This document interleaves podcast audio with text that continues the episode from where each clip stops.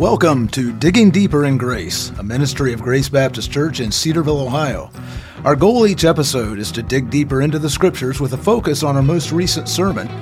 And now let's dig deeper well, hello and welcome to this week's episode. I'm your host, Bart Sheridan, and joining me today is Chris Miller. Chris and I will be discussing the text for this past Sunday's sermon here at Grace Baptist Church. Tim Cockrell preached a sermon from Revelation chapter 1, verses 9 through 20.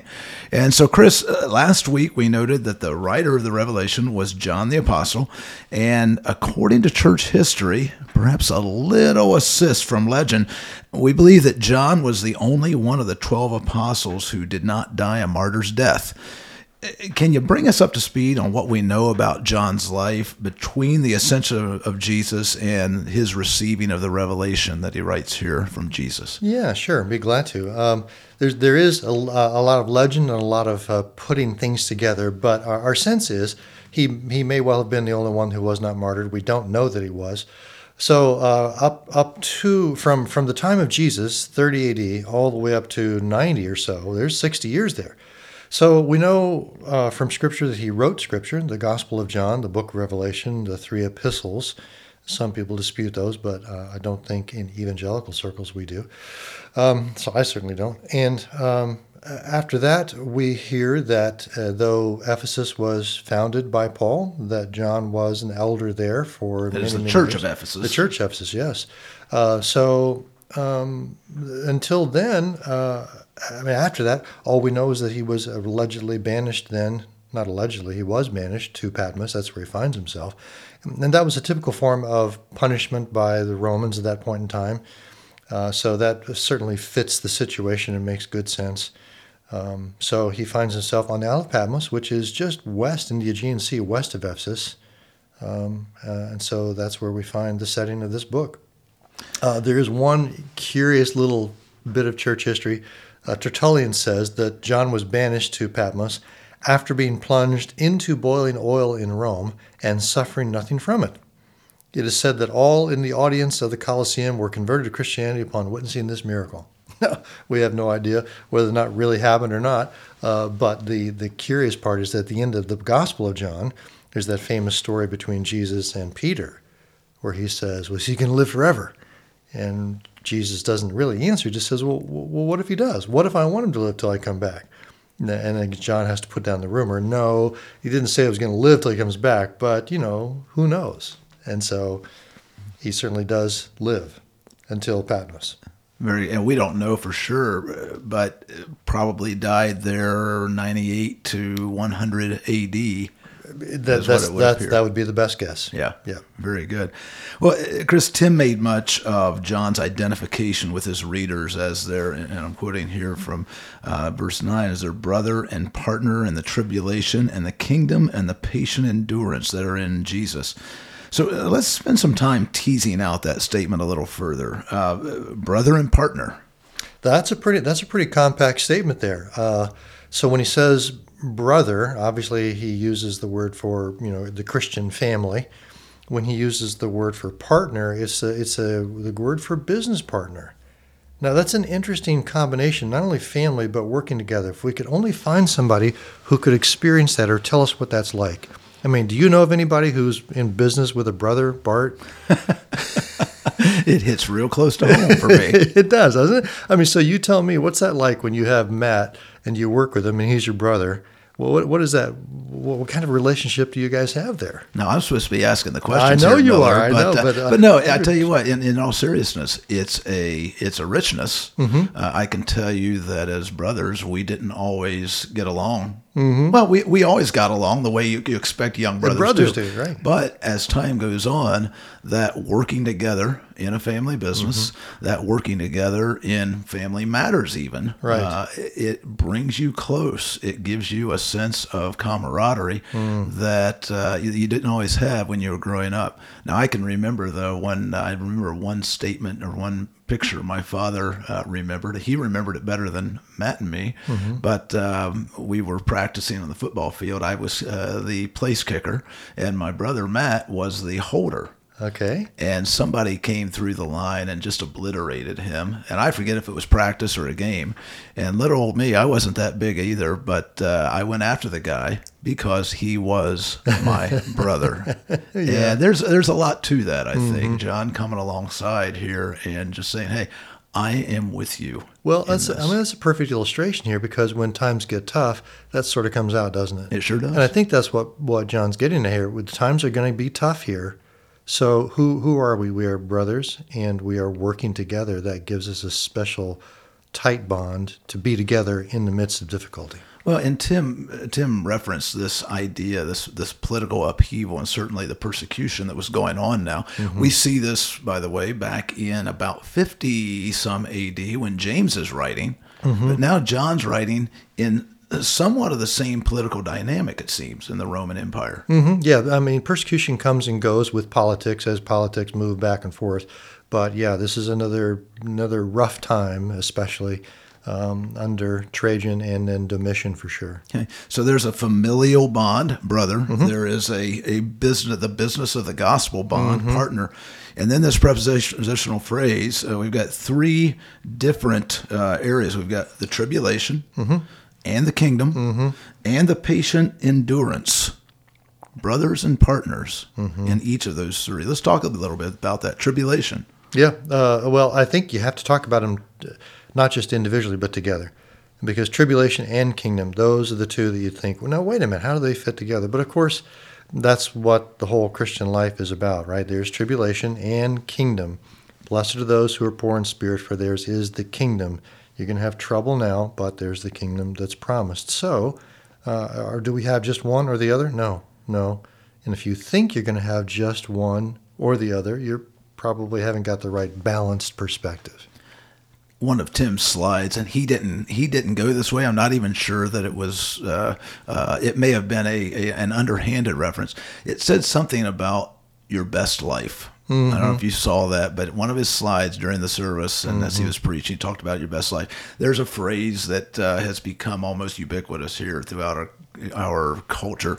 Live your best life now. It comes from a uh, somewhat famous author and uh, uh, preacher of sorts, we'll call. Uh, but what you're saying, tribulation and kingdom work and patient endurance all go together. That's a little against what our culture says, even our Christian culture sometimes. Come to Christ, things will be better. Yeah, sure is. And that prosperity kind of gospel, when, when we identify it like that, uh, we can see the error of it. But it's a, it's a very tempting sort of thing to get into because we all do want, you know, less tribulation, more kingdom. but but if we do that, we're we're denying the reality of where we are, which is why the very last phrase is important. The patient endurance that are in Jesus, right? If you're gonna if you're gonna make excuse me make it through the trouble, uh, and make it to the kingdom, you've got to have a lot of patient endurance in this life. And you've got to look at John's setting here. So John's dealing with a lot of persecution, certainly personal persecution, as well as the more uh, the widespread persecution that Christians in general are, are facing. But then we go to verse ten here. It says, "I was in the Spirit on the Lord's day."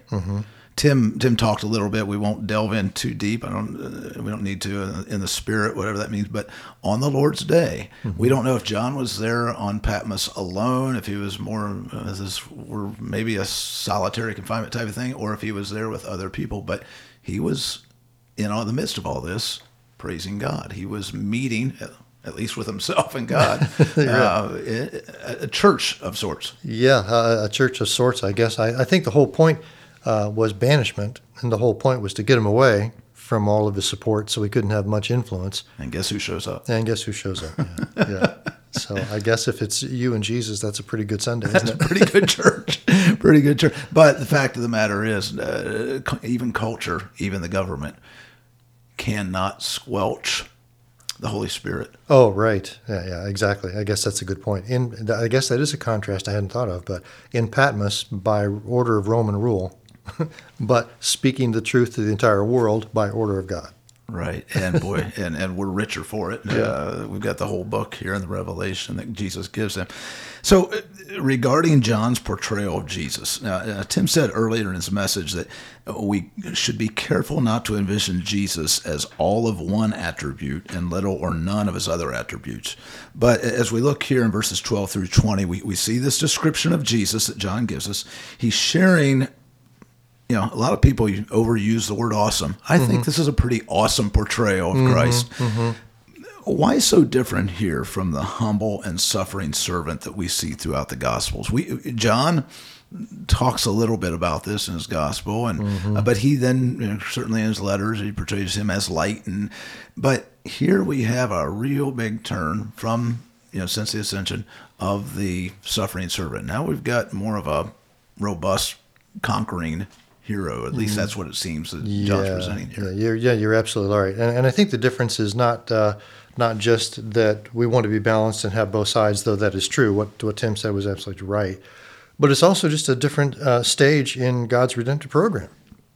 And Peter talks a lot about this. Let me quote from Peter chapter 1, 1 Peter.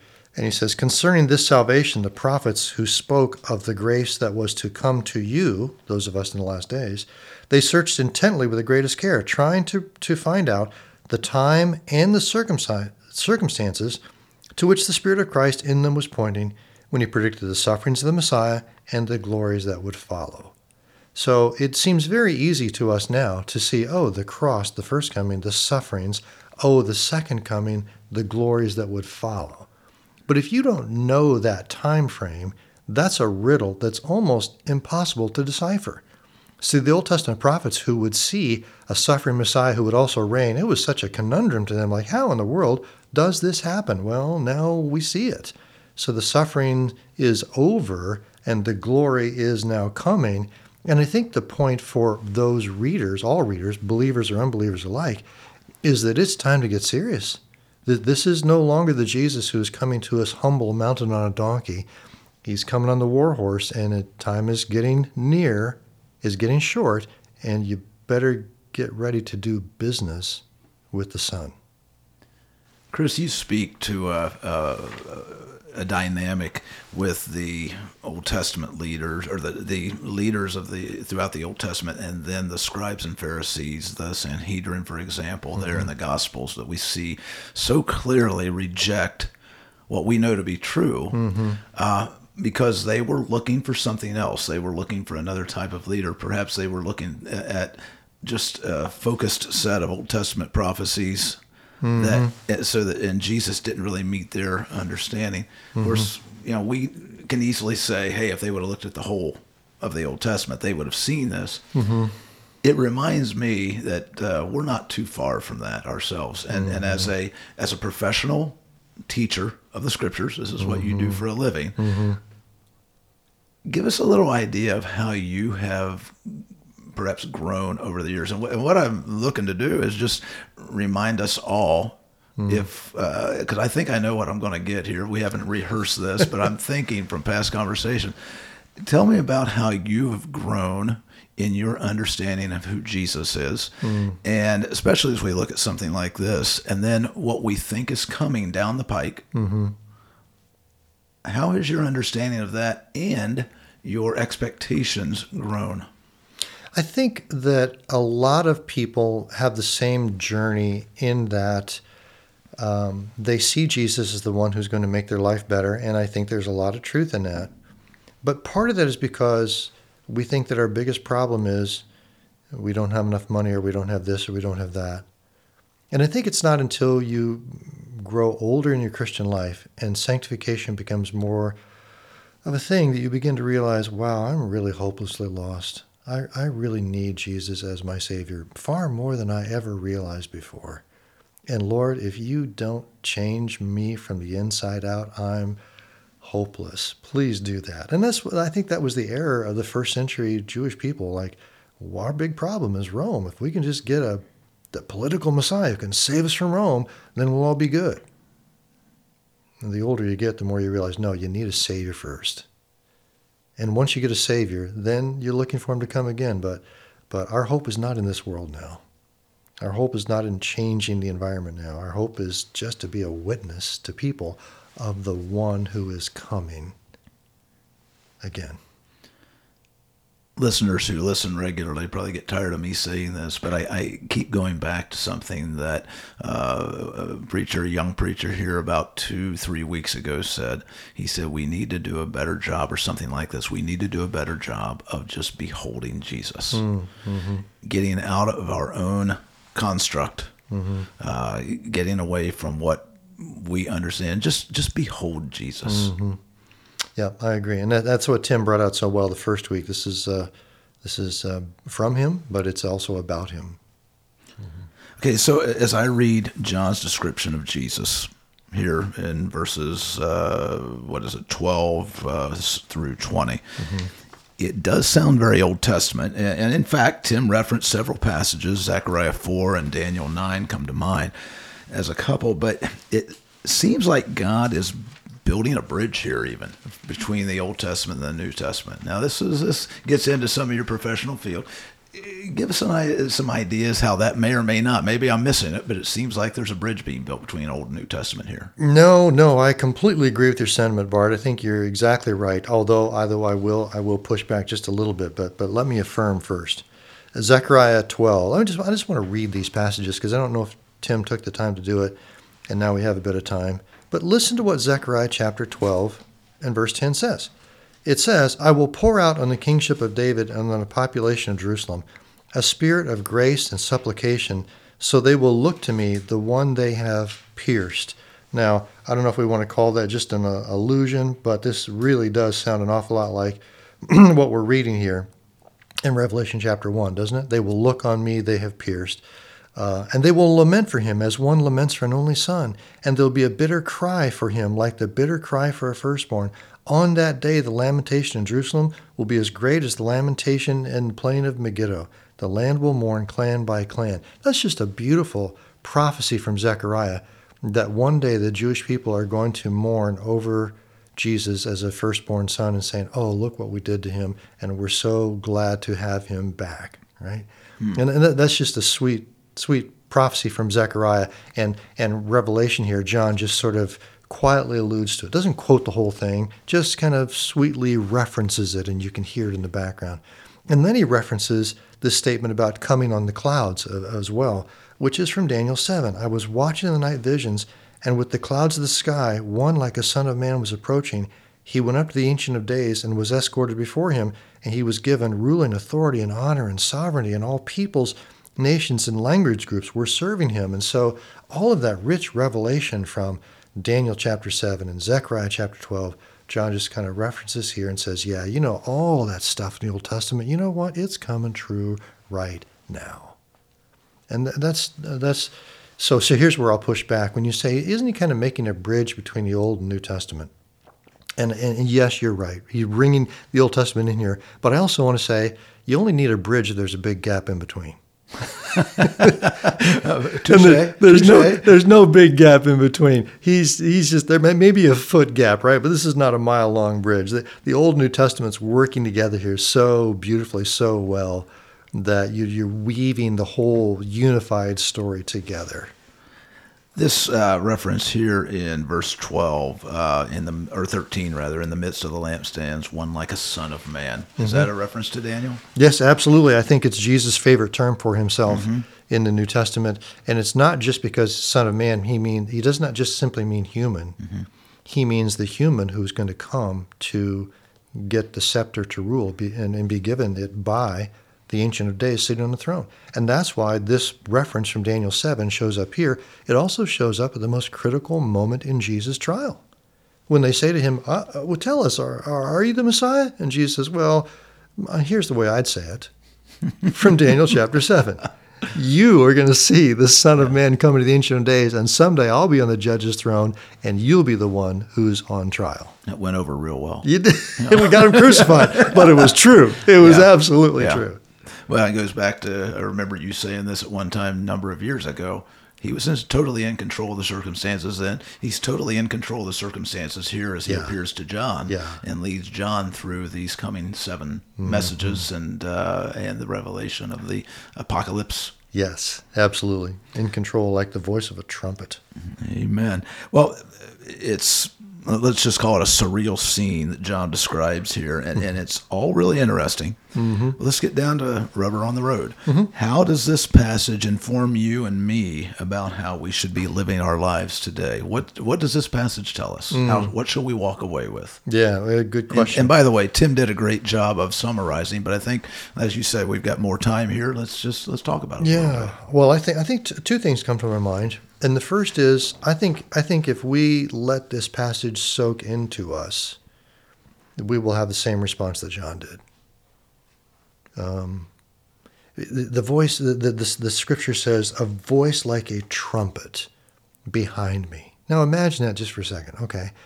I've never heard a trumpet played softly.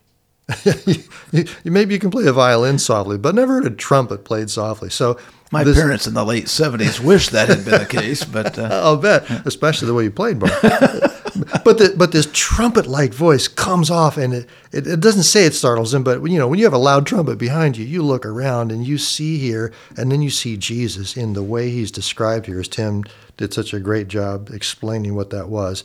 You're you're overwhelmed. So.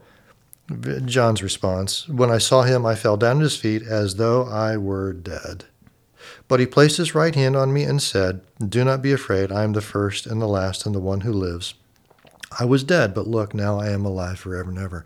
So I, think the proper response is you fall down like a dead man and then you praise God that He loves you and cares for you and has beaten death and says there's nothing to fear now.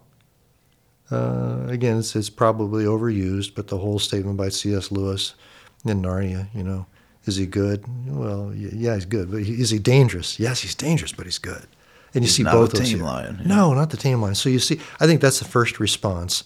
And, and then the second is this is the kind of thing which is supposed to give us the patient endurance that we have because it's coming. There's light at the end of the tunnel. It's not going to last long. And someday's coming back.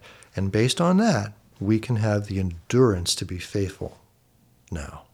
Tim quoted Hebrews chapter 12, verse 2, I believe it is, mm-hmm. looking to Jesus, the author and finisher of our faith. Mm-hmm. He's the guy who, uh, uh, before the beginning of the world, with God the Father, and he's still there at the end, mm-hmm. the Alpha and the Omega. Yeah, I agree. last. I, I love that verse, who for the joy set before him. And what was that joy set before him? Uh, probably not simply, you know, being rid of the pain, but looking forward to this looking forward to when he does come back and sets things completely straight. And we can get back to doing the business of living on an earth with Jesus and the Father here to do what we're supposed to do in the first place, and that is worship Him and lovingly create and enjoy each other as family and business partners in doing the task of honoring God. Great place to end.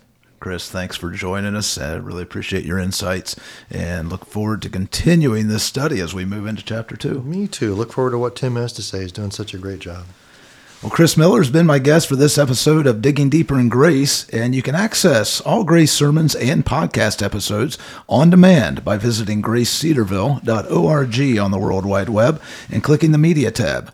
We also encourage you to share your questions and comments with us each week by emailing them to contact at gracecedarville.org. That's contact at gracecedarville.org. Plan to join us next time. We'll be continuing our discussion of God's Word, as we said in Revelation chapter 2. Until we meet again, I'm your host, Bart Sheridan, thanking you for tuning into this episode of Digging Deeper in Grace. Digging Deeper in Grace is a ministry of Grace Baptist Church in Cedarville, Ohio. Visit us online at gracecedarville.org and join us next time as we continue our discussion. In the meantime, we invite you to continue digging deeper in grace as you read God's Word.